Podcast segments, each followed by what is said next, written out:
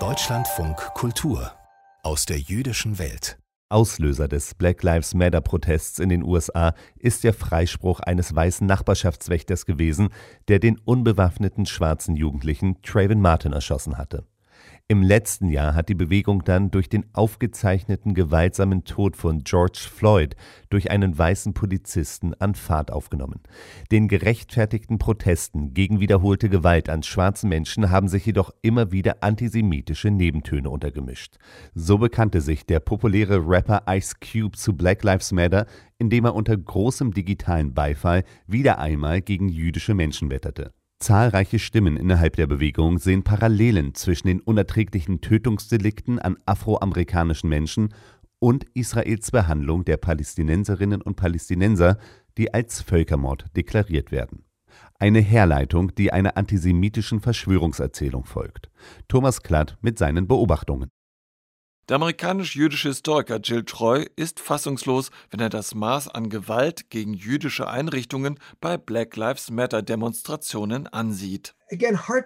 Es ist herzzerreißend. So viele Juden und Rabbiner unterstützen BLM. Wir haben in Los Angeles eine Zunahme von Gewalt gegen jüdische Geschäfte in jüdischen Vierteln gesehen. Wir haben antijüdische Graffitis und Hakenkreuze gesehen. War das ein allgemeines Phänomen? Nein, aber dafür dürfen wir null Toleranz haben. Es ist furchtbar, wenn Menschen die Bewegung für antisemitischen Hass benutzen. In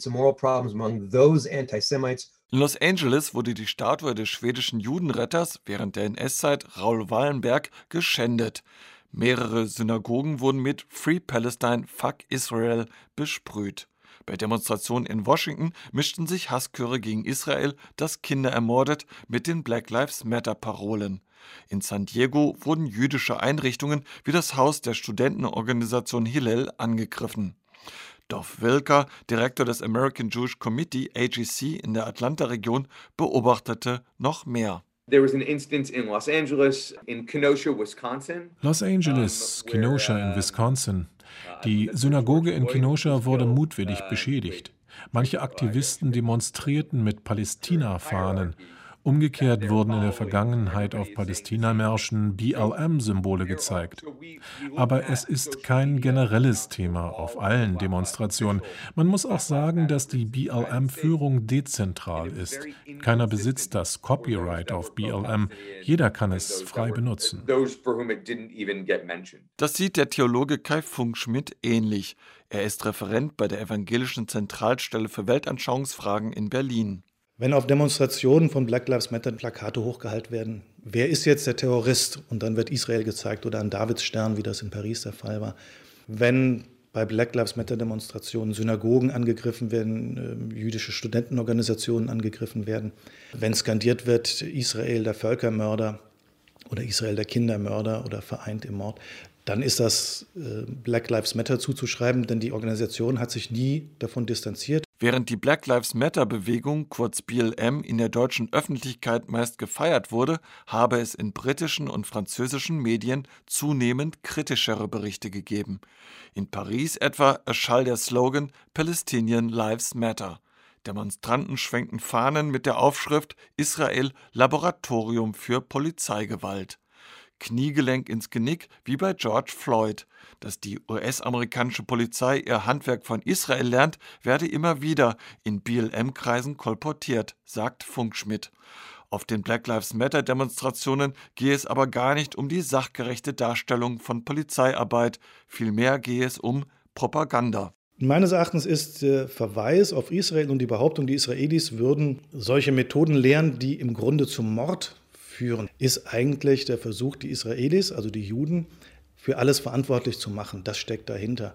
Es ist ein klassisches antisemitisches Narrativ. So wie die amerikanische Polizei einen Genozid an den Schwarzen versucht, versuchen die Israelis einen Genozid an den Palästinensern. Dass die Juden hinter all den Genoziden und Morden, die man fantasiert, stecken würden dass immer wieder das Narrativ auftaucht, die US-amerikanische Polizei würde ihr grausames Handwerk gegen Schwarze gerade von Israel lernt, macht Jill Troy geradezu wütend. The big lie behind it Die große Lüge dahinter liegt in der Behauptung, die Schuld am Rassismus in der US-amerikanischen Polizei liege bei den Juden. Das Knien auf dem Nacken, wie bei George Floyd, ist keine Technik der israelischen Polizei. Das ist eine große Lüge. Das ist ekelhaft. Wir bezeichnen das als Judenhass oder Antisemitismus. We have a name for it. Jew hatred or antisemitism. Dov Wilker vom American Jewish Committee. Over 50% of Jews around the world are not from Eastern European or European descent. Mehr als 50 Prozent der Juden weltweit stammen nicht aus Europa oder Osteuropa. Aber viele glauben, dass alle Juden weiß sind und Teil der weißen Überlegenheit sind.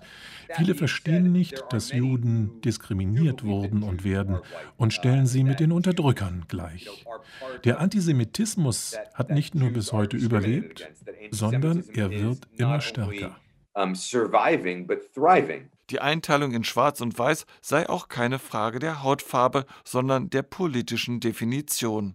So kritisierte zum Beispiel die Journalistin und BLM-Unterstützerin Nadine Batchelor-Hunt als schwarze jüdische Frau einen antisemitischen Tweet der britischen BLM-Bewegung. Daraufhin wurde sie als weiße zionistische Hure beschimpft. Kai Funkschmidt. Black Lives Matter hat im Grunde so eine manichäische Weltsicht eine kulturmarxistische, kann man sagen. Es gibt Unterdrücker und Unterdrückte. Das ist das, was das Grundnarrativ der gesamten Menschheitsgeschichte sei. Und das wird in dem Falle dann rassisiert. Also es gibt eine Unterdrückungsrasse, das sind die Weißen. Und es gibt eine Unterdrückte, das sind die Schwarzen. Und dann sind die Juden plötzlich in erster Linie Weiße. Und dann werden sie ausgesondert für einen besonderen Hass innerhalb der Weißen. Der Antisemitismus bei BLM sei allerdings kein Flächenbrand, nur in bestimmten Gruppen vernehmbar und äußere sich nur punktuell aggressiv, so Funkschmidt. Aber er sei da und mache den jüdischen Gemeinden Angst. Denn neben Black Lives Matter gäbe es eben seit Trump auch noch die Bedrohung von rechts, sagt die US-amerikanische Professorin für jüdische Studien Susanna Heschel. Was uns ganz klar ist, ist, dass der Rassismus und der Antisemitismus zusammenkommen. Also der Antisemitismus kommt von der linken und auch von der rechten Seite der politischen Spektrum. Das ist ganz klar. Aber die Gewalt kommt von den Rechten viel mehr. Und mit der Unterstützung von Politikern, auch von dem Präsidenten, das kommt als Schock für, für Juden. Durch die Hinnahme und Akzeptanz von judenfeindlichen Lügen macht sich die Black Lives Matter-Bewegung jedoch angreifbar. Relativierende Reaktionen auf seine Artikel will Kai Funkschmidt dabei nicht hinnehmen. Du ziehst Black Lives Matter in den Schmutz, indem du auf einen Nebenaspekt, diesen Antisemitismus, da hinweist. Und äh, das Grundanliegen ist doch positiv. Es gibt einen nebensächlichen Antisemitismus, das sehe ich nicht. Ich betrachte Antisemitismus nie als nebensächlich. Und ich im Grunde in antisemitischen Äußerungen immer das Potenzial sehe, dass sich das verselbstständigt und größer wird. Also es gibt keinen nebensächlichen Antisemitismus. Punkt.